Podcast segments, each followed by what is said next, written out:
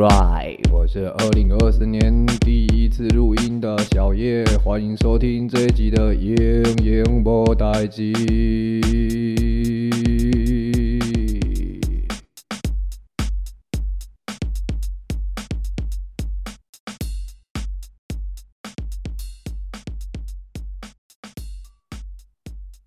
哦，大家好，欢迎来到二零二四年一月三号新年第一集的《英英波代机》。那先跟大家来聊一下 C 父吧。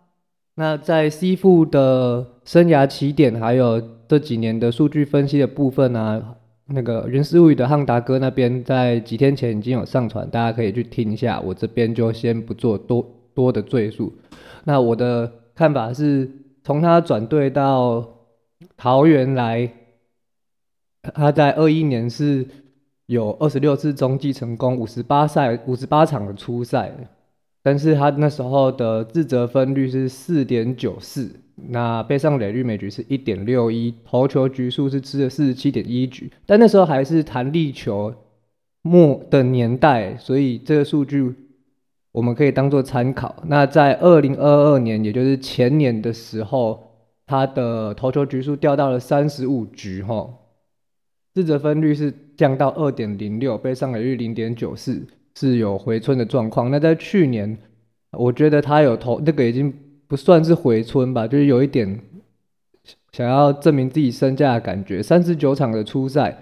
然后拿下一胜一败十八次的中继成功。那投球局数虽然降到了三十点一局，但考量到他的年纪，我觉得这是可以接受的。他的每局被自每局的自责分率是掉到了生涯新低的一点七八，那被上垒率也是仅次于去前年的一点零二，多那么一点点而已。那关于这位选手，大家的印象可能就是那个粉末吧。那我想聊一聊，就是对于赖荣成这位选手加盟台钢雄鹰，我自己啦，我自己的。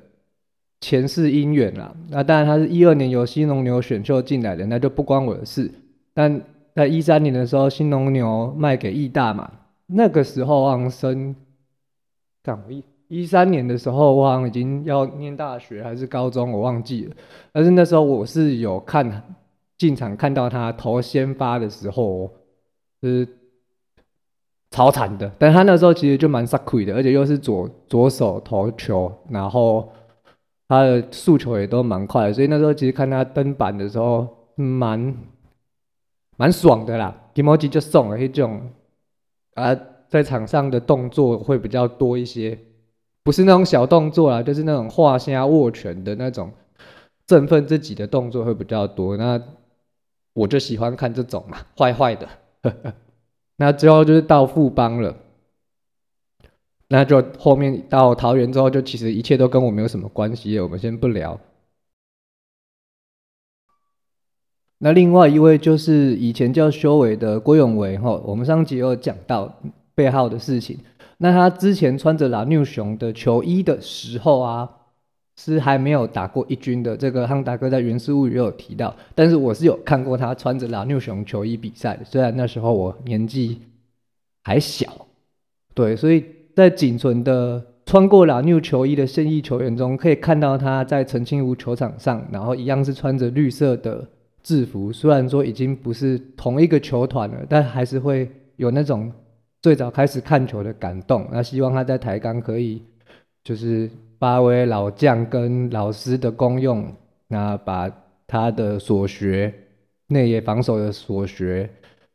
交给这些学弟们。那他离生涯五百安只差十二支了，目前是四百八十八支，所以是有机会在今年达成的。那其实原本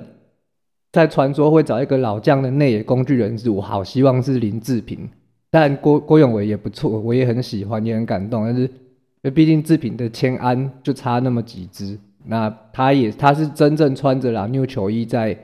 一军球场上比赛的选手，那对我来说的感触会更深吼。那聊到这边，先讲一些就是网络讯息啊，这些不是新闻，就是一些我们小英小英们他们自己在 IG PO 的线动，就像宝弟啊，然后菲林啊，他们已经自主的在一月三号时都已经聚集在台北的一些训练中心进行体能的训练，因为相对于其他一些汉超比较好的选手，他们两个的体格是真的比较单薄一点的，那可以趁着寂寞自主去增强自己的体能跟体格，看着就对明年充满着希望啊，希望不会垫底的吧。那再来要聊一下，嗯，心情蛮复杂的，